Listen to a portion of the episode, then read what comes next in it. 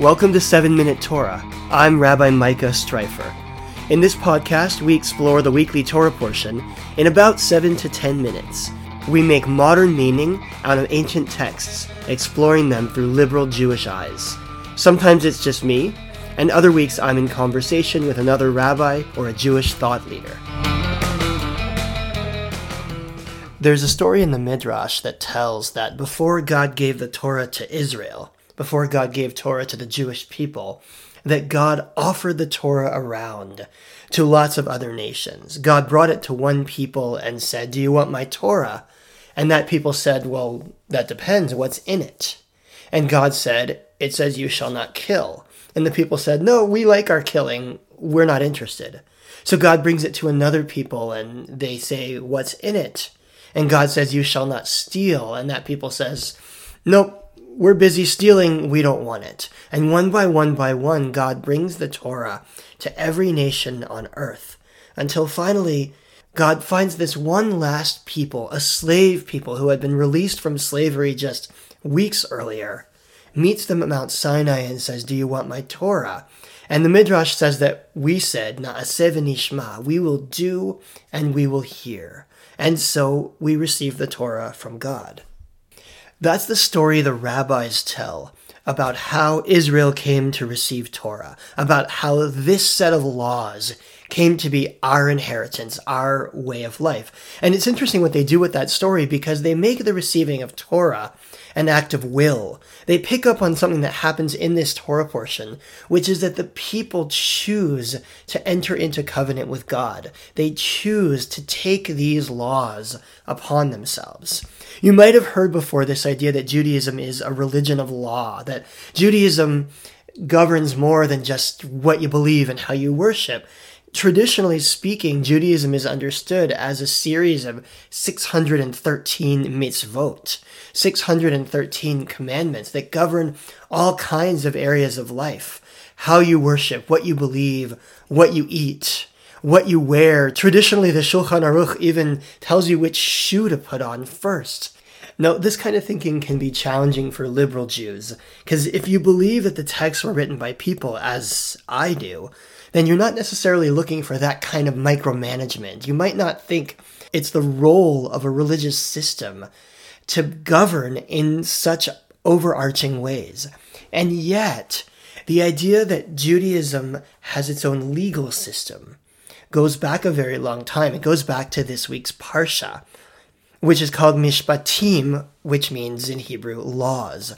Mishpatim is Exodus chapter 21 through 24 and it begins with the words, Ele hamishpatim asher tasim lifnehem. These are the rules that you shall put before them. The you here is Moses. God is talking to Moses, telling him that these are the rules that he should teach, that he should give to the Israelites. We're at Mount Sinai here for the second week in a row. Last week we read about the Ten Commandments, that moment in which the people are said to have come into contact with God. And this week, the giving of Torah at Sinai continues. Only now God is giving these laws to Moses. These are the laws of the covenant that the people are entering into. When they said Na'aseh v'nishma, when they said we will do and we will hear, these are the laws that they're taking upon themselves, that we as a people are taking upon ourselves. And as you look through this parsha, it's actually hard to find or describe a common theme because there's just so many different kinds and so many different topics of mishpatim, of laws or rules. You have laws here about slavery and lending and worship and moral things. Don't oppress the stranger. And so you have a whole variety of different topics. And if there's any one thread that ties together many of them, though not all, it's the thread of what you might call humanitarianism or social justice. The, the Eitz Chaim commentary says that this section is, I'm quoting here, a variety of topics with special emphasis on humanitarian considerations. In fact, as you read through this parsha, you find that a lot of these very disparate laws, though not all, do coalesce around the idea of building a just society. So, for example, when the Parsha is dealing with slavery, which is a surprising topic for a people who just left slavery a couple months ago, when the Parsha is dealing with slavery, what it's really doing is putting limits on slavery. It's doing what Rabbi Gunther Plaut calls humanizing the institution, which is to say, moving it to a place where it's a little more just than before. Similarly, in this parsha, we see rules that say that you're not allowed to take advantage of the poor by lending them money and then gouging them or keeping their collateral. You're not allowed to oppress the stranger, it says, because you were strangers in the land of Egypt. You're not allowed to subvert justice, neither for the good of the rich or against the poor. So we have a series of laws here that all relate to the kind of society we're supposed to create. And in fact, as I was reading through, I noticed that you even find that in some surprising places in this parsha. So, for example, toward the middle of chapter 23, after a whole series of moral laws don't take bribes, don't oppress the stranger, then we find a strange jump to an agricultural topic. It says, V'sheshanim tizra et artzecha ve'asafta tvuata. For six years you shall sow your land and gather in its yield, but in the seventh you shall let it rest and lie fallow. Now that's a weird jump. Why would we go from do not oppress the stranger to don't plant seeds in the seventh year?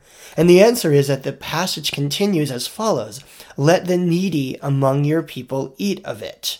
So even the institution of the sabbatical he- year here has a kind of a social justice bent. Same thing with Shabbat. The very next verse, it says, Sheshet yamim ta'aseh ma'asecha, uvayom hashvi tishbot. Six days you shall do your work, but on the seventh day you shall rest, you shall cease from labor. Often Shabbat is associated with God resting on the seventh day, or with a series of ritual prohibitions, things you're not allowed to do. But here, it goes on to say that the reason for this rest is in order that your ox and your donkey may rest, in order that your animals may rest, and that your your homeborn slave and the stranger may be refreshed, which is the Torah's way of saying that even the most vulnerable in society are entitled to a day off, are entitled to the dignity that's associated with being in God's image and having a day off once every seven days. So we find here that the idea of creating a just society, and maybe more specifically, the idea of caring for the vulnerable, permeates a whole series of these mishpatim, of these laws that are being promulgated here at Sinai. Now, I don't know that that can be said about every law in Judaism. It's hard to argue that every single aspect of Jewish tradition and Jewish law is meant to go back to social justice. And in fact, I think there's a lot more to Judaism than just social justice. But at the same time, it is true that many Jewish laws and traditions are meant to be markers or reminders of our ethical responsibilities. So, for example, when you put on your talit, the tzitzit, the fringes on the four corners of it, are supposed to remind you of God's commandments and of what's expected of you. When you light Shabbat candles or when you make Kiddush on Friday night, the Shabbat is referred to as Zecher Litziat Mitzrayim, a reminder of the Exodus from Egypt. And that in and of itself is an ethical statement because, of course, the Torah reminds us over and over again that you should not oppress the stranger because you were a stranger. So, our laws and our rituals in Judaism are often more than just laws and rituals. We're not just doing things for the sake of doing things, we're doing things in order to remind us of values. And you might think then that if I have the values, then I don't need the rituals. I mean, if I know that I'm supposed to take care of the poor, then why do I need to light Shabbat candles? But at least for me, that hasn't ever been the case. Uh, even though I do know that I'm supposed to take care of the poor, that it's good to give to others and to create a just society, I continue to be moved by the experience of performing these rituals. I continue to have my memory jogged by it, my ethical and values memory, so to speak. I continue to be reminded each time I light candles, each time I put on a talit, each time I make kiddush, that these rituals are representative of a set of values that I wish to adhere to. And I think, in a sense, that's part of why Judaism has always been such a religion of law. For thousands of years, it has passed down rituals and concrete actions that are symbols of ethical obligations that we choose to take on ourselves. And so just as our ancestors may have said, Na'aseh v'nishma, we will do and we will hear, so do we as Jews, I think, continue to say Na'aseh v'nishma, we will do and we will hear and we will seek to understand, not only to perform these actions, but to have them mean something, to have them be reminders of the important obligations and responsibilities that we have to create a better world, to create a more just society. Thanks for listening. Before we go, I want to tell you about two new classes that I'm offering starting in March through La'asok. First of all, I'm going to be running a Pirkei Avot study group. Pirkei Avot is the Talmud's tractate of ethical rabbinic sayings. And we're going to come together on Monday afternoons at 3 o'clock Eastern Time, starting on March 20th. Uh, for about six weeks to really dig into those teachings and talk about what they mean for our own lives. Secondly, starting about a week earlier, Tuesday afternoons, March 14th, and for four weeks, I'm going to be re-offering my four-week class on radical Jewish views of God. This is where we look at those thinkers who have said kind of outside or controversial things about God.